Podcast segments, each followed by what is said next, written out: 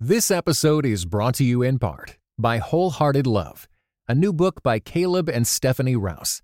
Overcome the barriers that hold you back in your relationships with God and with others, and delight in feeling safe, seen, and loved with Wholehearted Love. For more information, go to Tyndale.com.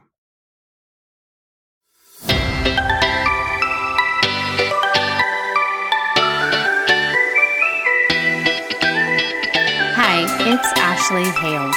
I'm host of the Finding Holy podcast and author of the book Finding Holy in the Suburbs Living Faithfully in the Land of Too Much.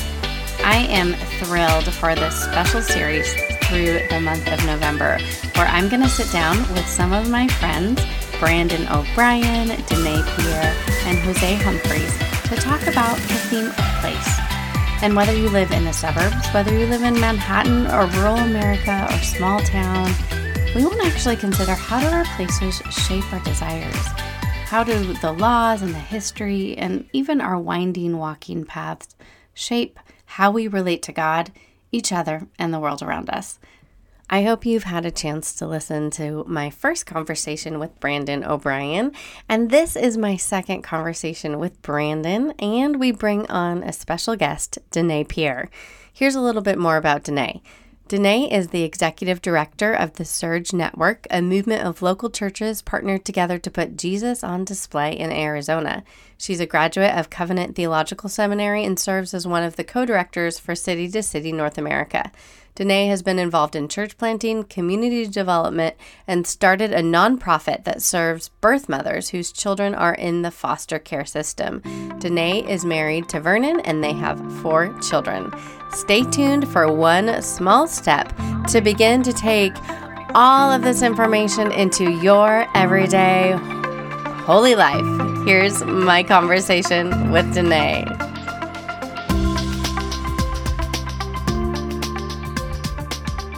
All right. We are super excited to, to kick off this whole month long conversation about place and belonging. And today I have Brandon O'Brien join, joining me as well as Danae Pierre. Brandon's over in New York City and Danae's in Phoenix, and I'm in Southern California, and we're going to have a great conversation about place. So, welcome, guys. Thanks. Great to be here. Thank Yeah. you. Good to be back. Yeah. So, Brandon, Brandon knows Danae. So, I'd love maybe if Brandon, you jump on, you tell our listeners just a little bit about Danae and why we want to bring her on. Okay. Uh, well, Danae and I know each other f- uh, through um, our sort of shared ministry connections with City to City. So I work in our um, kind of global office in New York, and Danae is executive director for the Surge Network in Phoenix and uh, is part of the leadership team uh, for City to City North America. So um, we're sort of in this city to city um, global church planting work together. And uh, Danae and I connected, I feel like, at a number of levels. We're both adoptive parents, which is uh, one of those kinds of experiences that I find, you know, gives you a lot in common right away.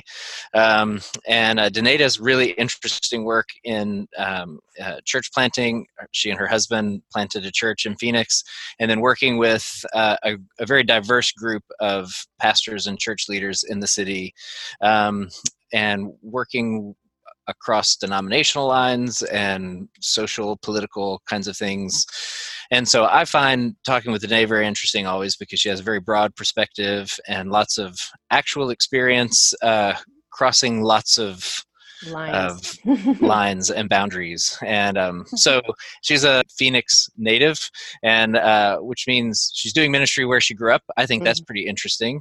And um, so, yeah, so those are some of the reasons I thought she would be a great guest for what you're trying to do.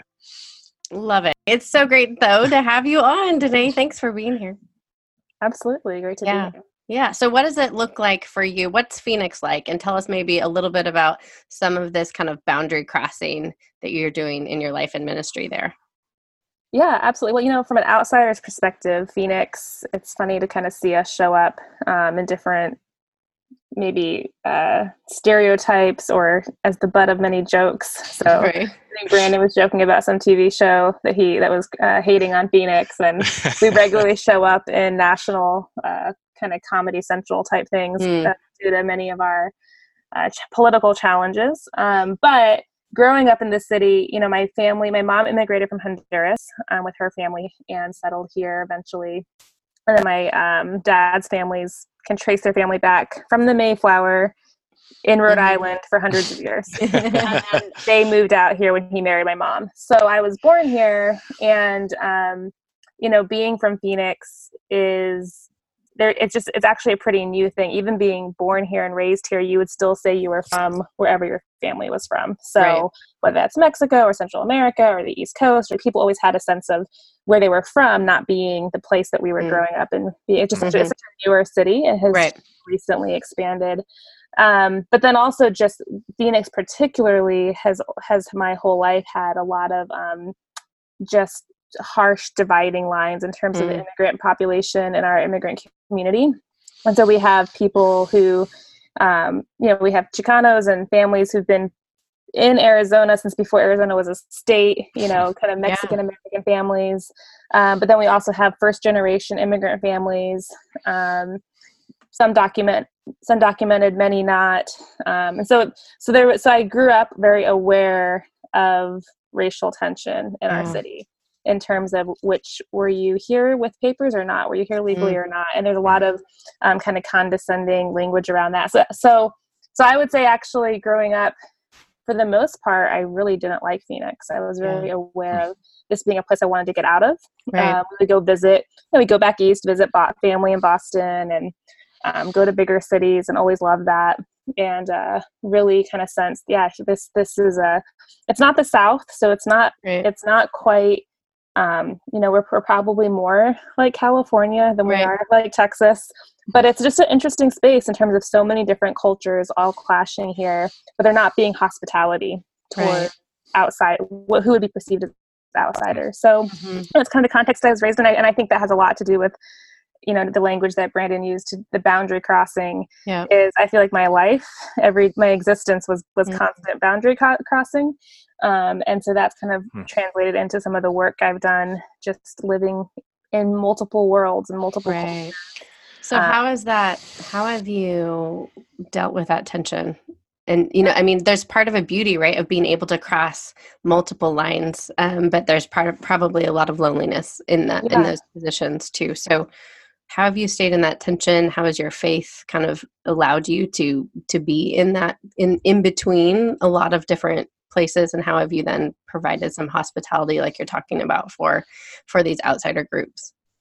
Yeah i you know my husband and i we met through planting our church 13 years ago. So he was the lead planter and i joined the core team because it really the vision from the beginning was around being a multi-ethnic church. Yeah. And so that really was appealing to me um, and and we did we planted a multi-ethnic church um, and i would say really in the last four to five years that the rubber has hit the road where it was mm-hmm. like oh we don't just want diversity we actually want reconciliation mm. so i mm. think the gift of being raised in multiple cultures and navigating anywhere from like a hispanic pentecostal church to a um, you know you're a kind of average strong maybe bible evangelical right. church but but all anglo kind of like just navigating different church cultures and actual um, you know city cultures as well i think it actually helped us my husband and i both he's also um, first generation mm-hmm. american um, it helped us be good mediators but mm. what we mm. realized in the last four or five years was that's still different than bridge building and moving towards mm. reconciliation mm.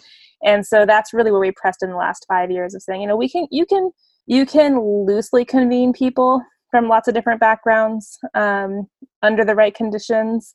But especially in this more, more recent hostility and polarization, yeah. only not yet the gospel, but like really fleshed out in day to day relationships of practicing forgiveness and confession and reconciliation. Uh, only that can really kind of keep us tethered at a deeper, like a deeper intimacy with one another is needed. So. Mm. I don't know if I answered your question, but I would say so. I think there the um, gift of doing it with a community of people has become really really rich um, mm-hmm. so i say now the church i'm part of has become like our dream church mm. there's been real painful seasons but this last three years two years especially has just been like wow there really is fruit of a decade or 13 years of practicing this type of work together i don't know apart from deeply identifying with the sufferings of christ you can remain in the tension um, yeah. because there is there's comforts there's privileges we both have college educations. I'm working on my diet. Like we have so you know we have so many privileges and um, comforts and we can easily remove ourselves if we hmm. want to. And so you can't st- you can't remain in tension without remaining in christ. Um, and mm. similarly we've had many friends who've remained in the tension and the suffering but but wandered and kind of left their faith. And i could see how that could happen too. And so the the the, the need for both um, i think just comes through prayer and really identifying with the sufferings of christ. Mm. that's great. Yeah. I um you you said something a second ago that I wanted to ask you about, and, and maybe it's even more um, a more important question now that you've described the hardship of church planting over the last decade or so.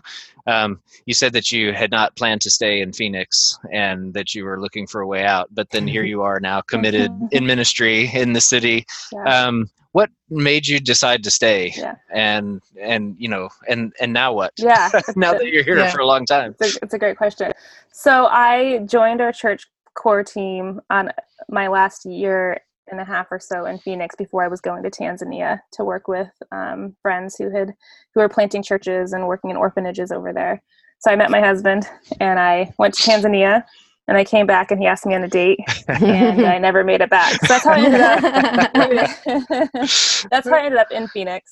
He jokes that I'm a chronic church planter and he's like a local pastor and had he not married, I would have moved on to another church plant in two years. So um, yeah. So but you know what's but but what I've loved about how everything has been orchestrated to over time and and really begin i mean really to this point where i really do have a deep love and sense of um, calling to phoenix is that there is just this idea of there there it, it is easy there's lots of places in this world that are, are probably more strategic or just from a place and, and sense of like um, culture and beauty. Like i love i love visiting new york you know and it's like I mean, mm-hmm. just how I mean, just the the cultural diversity, mm. and it's been really good to say, you know what, like pick an average, not that important place like yeah. Phoenix, and give your life to it, and and and and to the people, and, and there's all sorts of God's people are in this city, and what does it look like just to dig deep roots in a mm-hmm. place, regardless of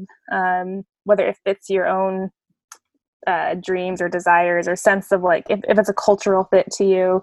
And just be faithful. And over time god really mm. uh, um, has done amazing things. Or i just I, I, it's hard for me to think that in any other city i would have been able to um, be effective in the ways i am in phoenix. I think the city has really shaped my own sense of calling and um, there's there's strengths i'm sure i would have regardless of what city i was in. But phoenix has been a particular type of soil to help me um, push into things I really need, needed to. And part of that is because my own story is connected to the city.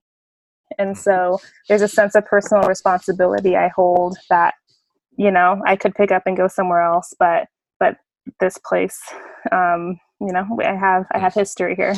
You know, it's, it's a, a pretty counter countercultural or counterintuitive thing that you're saying, I think, because a lot of I think a lot of Americans and even American Christians are sort of brought up to think you need to find the place where you can sort of self actualize, the best context for you to be the most fruitful or to have the biggest impact or to, you know, get the education you want and live in the community you want, etc.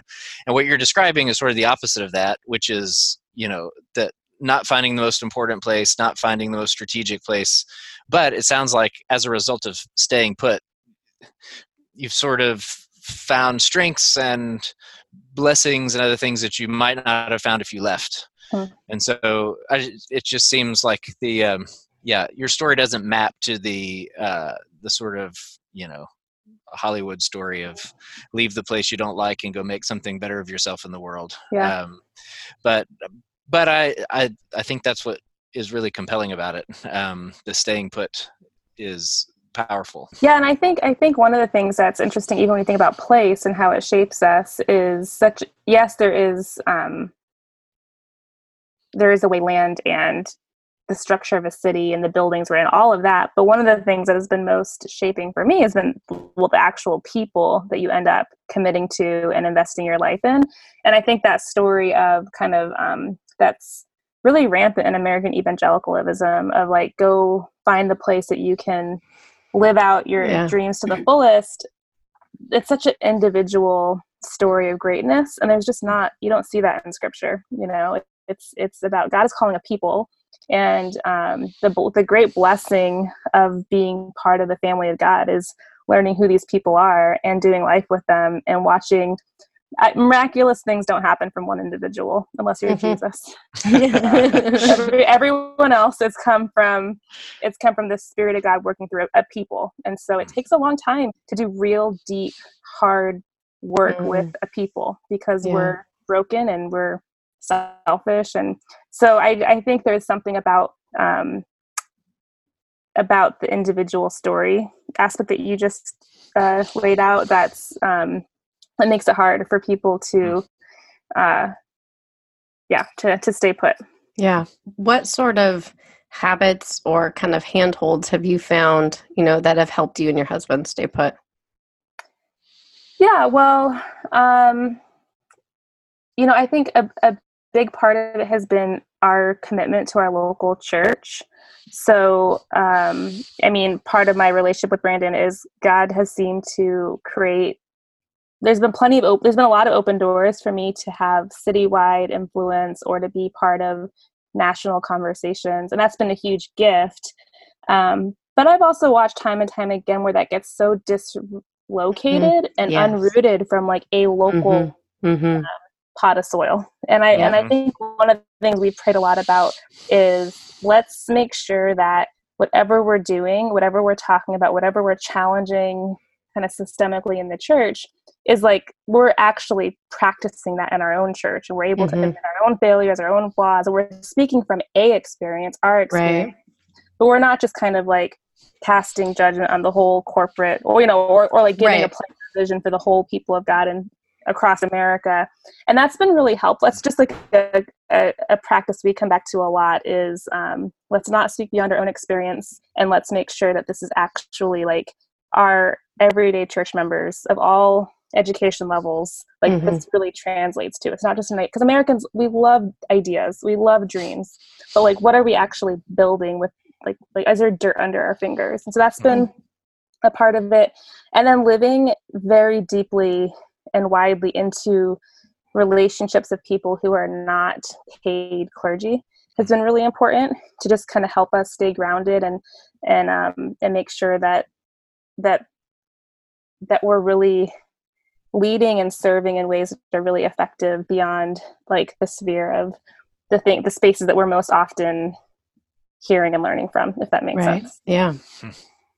do you have any stories you'd like to share about you know maybe something that started local but then you were able to kind of develop you know from your local pot of soil as you said which i love that metaphor yeah. but um you know that started there that then kind of blossomed yeah well, there's two things that I think we're we're pressing into right now. So one, it it it isn't it's it's it's a seedling, but I would say we've really um, going back maybe eight nine years ago. SB 1070 was a law that was passed in Phoenix. It was very harsh on immigrants, and we had people in our community, neighbors who were um, who, who were just I mean just tons of civil rights violations. People were being pulled over coming out of church and ID from Spanish speaking churches and ID'd and um, we had church plants that lost all their elders and had to shut down and congregations like shrunk to like 15% of their size just because of the fear that was kind of um, mm-hmm. raids were happening mm-hmm. in apartment complexes so there's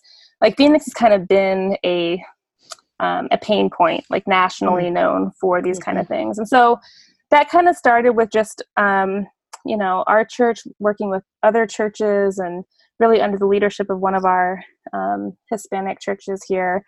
Um, and that fostered friendship among pastors. And then more recently, in the last two or three years, we've begun these neighbor tables trainings where we're mm-hmm. taking, like, like we just took seven or eight people from our congregation, and, and other churches are taking from their congregation, and we're sitting um, in, we're going to the homes of immigrants who have lots of family members in that home that are not documented and we're sharing meals praying hearing stories mm. um, so that I, again i think a lot of what we're what we're experimenting with um, and that and in terms of reconciliation but also evangelism like we i really believe that there is an there is something yet to be unlocked in terms of sharing the gospel um, in a way that those who are like experiencing a lot of disillusionment and pain from the church um, has yet to hear. And so there's mm. so we're, we're, we have a few things that I think we're seeing good fruit of, mm-hmm. but it's mm-hmm. like a couple years old, and it's right. so much it's so much tension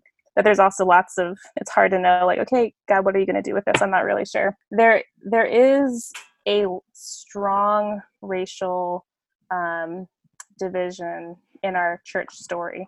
Yeah. And, you know, we're in a city that has a very low African American population, but my husband and our pastoral staff are all African American. So our church is very, our church is very diverse. And so it's like we have a really beautiful opportunity mm. to try to humbly but boldly have some really hard conversations that you can't have everywhere and, and actually see if we can reshape and reorient the life of our community differently around that for the sake of discipleship hmm. um, and ultimately so our neighbors and city sees jesus through that's us beautiful. so yeah. Um, yeah so that's but but i would say those are things that are like other cities we're in conversations with and people are coming and experimenting and saying oh yeah. that that didn't work here but we did it this way and then we're learning from that um, but those are kind of the kind those are the types of things that we've been seeing I won't say blossom yet, but have some good buds, early yeah. buds, early signs.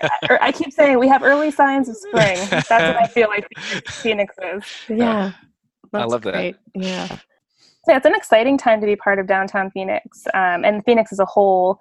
Um, it's been really fun to see and we, we have a huge i mean almost one in, th- one in three people who i meet are moving like from chicago so i keep joking with our chicago guys like I, you know they're just they're just we we it's fun to see that cultural influence um, on phoenix um, and it's just a, it's a, it's it's especially when people are coming from the midwest or the east coast they're coming for a slower pace of life and so they're wanting community and so in some some ways, you know, I've said this to a lot of our church planters, like my Orange Theory gym does community just as good as some of our churches do. They go hiking mm. on Saturdays together. They're doing happy hour on Tuesday nights. Like if they they use the word family. Mm. It's like you know, community is actually like people are coming here for a sense of we get to be part of creating something and doing something socially together, which means um, churches need to be far more than just clubs that gather people for social mm. events. They have mm-hmm. to be really um, powerful and subversive and, and really gospel centered in ways that well because what we're calling people to do is, is, is a is a very difficult it's much different than happy hour with your orange theory gym members right right um, so we're, we're we're talking about you know something much richer that we're going to have to offer people if we're really going to see them reached with with christ mm-hmm. so good so good. What's one thing you might suggest to people who, you know, they don't want to stay put or they're, you know, they're without even knowing it, right? We're we're viewing churches and our places as another consumer choice. And maybe as they're listening, they're like, "Oh gosh, I do that." You know, I I go church shopping for, you know, does this church have all these programs that I want? Or, you know, do I like the worship music or whatever it is? Um, it's so easy to kind of get sucked into consumer model whether you live in suburbia or not or you know or phoenix.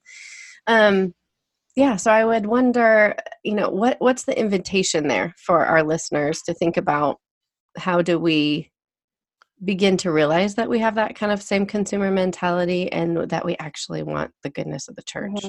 I mean, other than the fact, you know, the Holy Spirit actually yeah. rejuvenates our, our, hearts and lives. But right, right. Yeah, I would say, and this might actually answer one of Brandon's earlier question, or maybe your question in terms of how do you, like, when it's lonely, is I do think hmm. there's a sense of being in solidarity with the suffering in your city. Yeah.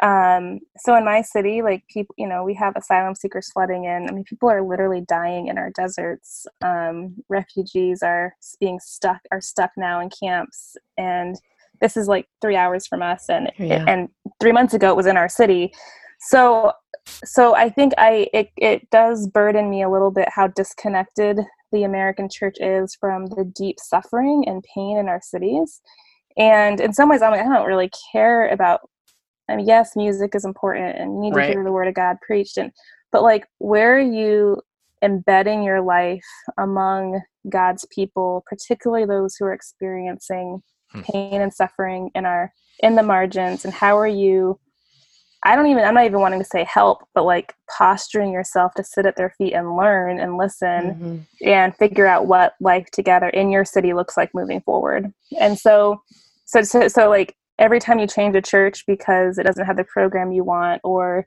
you really wish the music was X, Y, or Z, or you really didn't like that type of preaching, it's like the world is dying and suffering. And where are God's people? And we don't have time for these. We don't have time to be like self-focused and staring at our own like belly buttons. Like we Yep.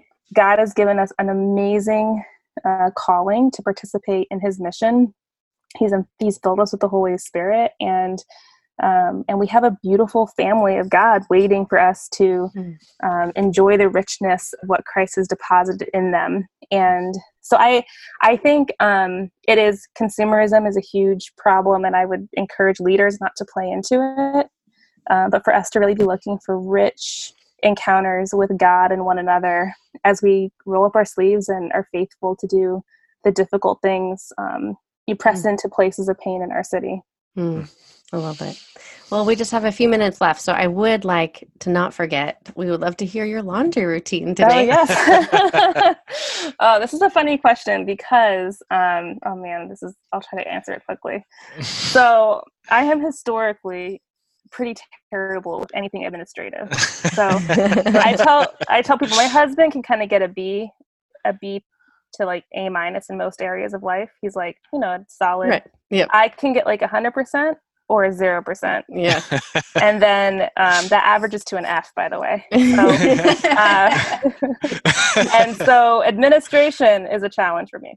So um, I had an assistant who seven years ago, out of the blue, spent a year trying to get a hold of me, couldn't get a hold of me. And when we finally met for coffee, she said, I want to volunteer the next whatever of my life to get you your life figured out.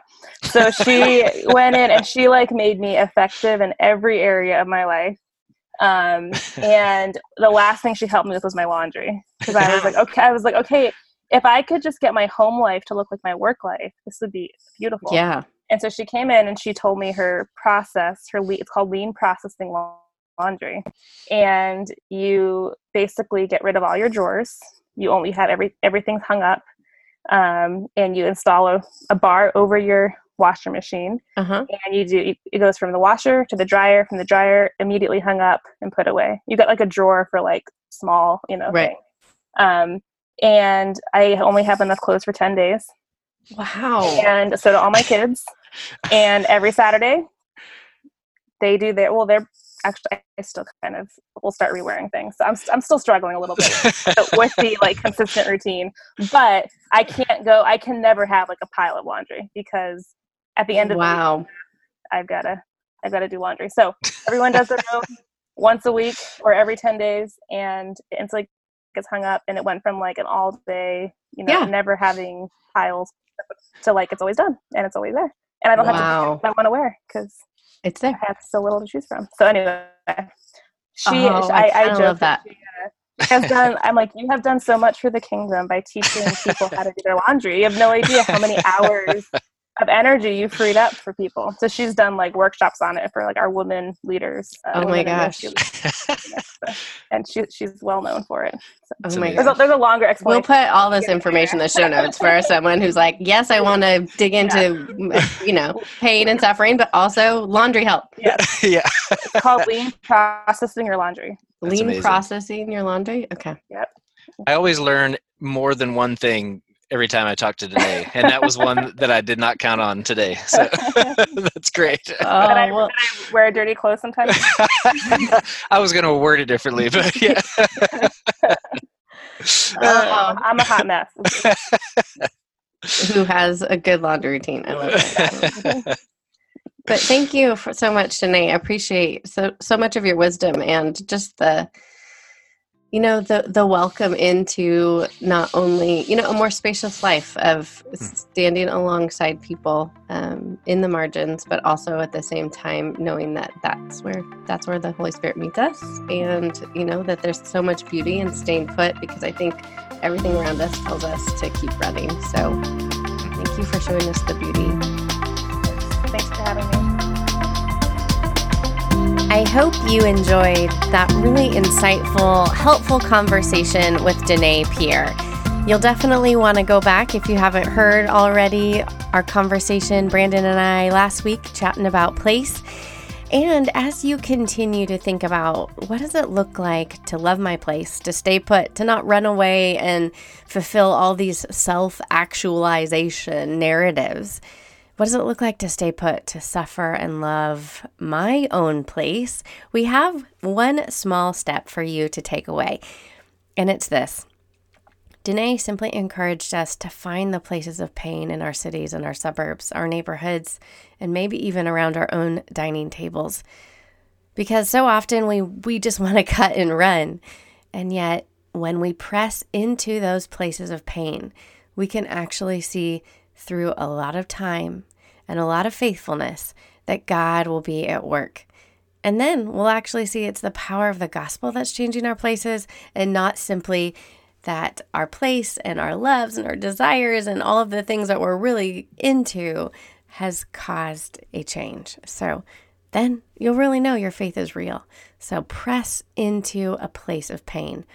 And that might mean that you simply take a small walk to start looking for those places of pain if you've been driving by them and not paying attention. It might mean creating a new habit for the month of November so that you're actually in solidarity with some of the places of pain in your own neighborhood, city, or suburb.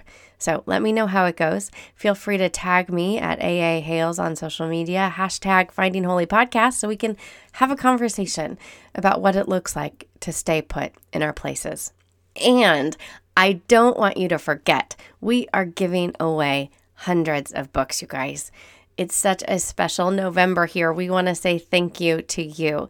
So head on over right now to aahales.com slash giveaway. That's aahales.com slash giveaway. There's a link in your show notes. You can fill out information so you can win a free book that will help you take the next step into loving your place, your life, and your God. So thanks for being with us. Make sure you subscribe and share. It helps other people find the Finding Holy podcast so we can all practice connecting the dots between the things that really matter and your everyday holy life.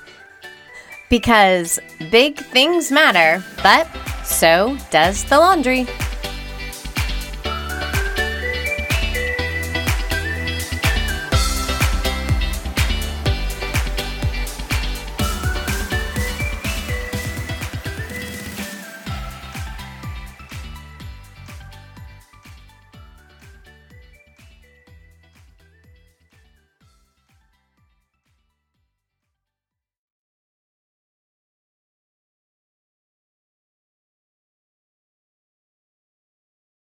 This episode was brought to you in part by the Table Podcast at Dallas Theological Seminary. Listen to rotating hosts discuss issues of God and culture to demonstrate theology's relevance in everyday life. Find it on your podcast app. For videos and more, visit dts.edu/podcast.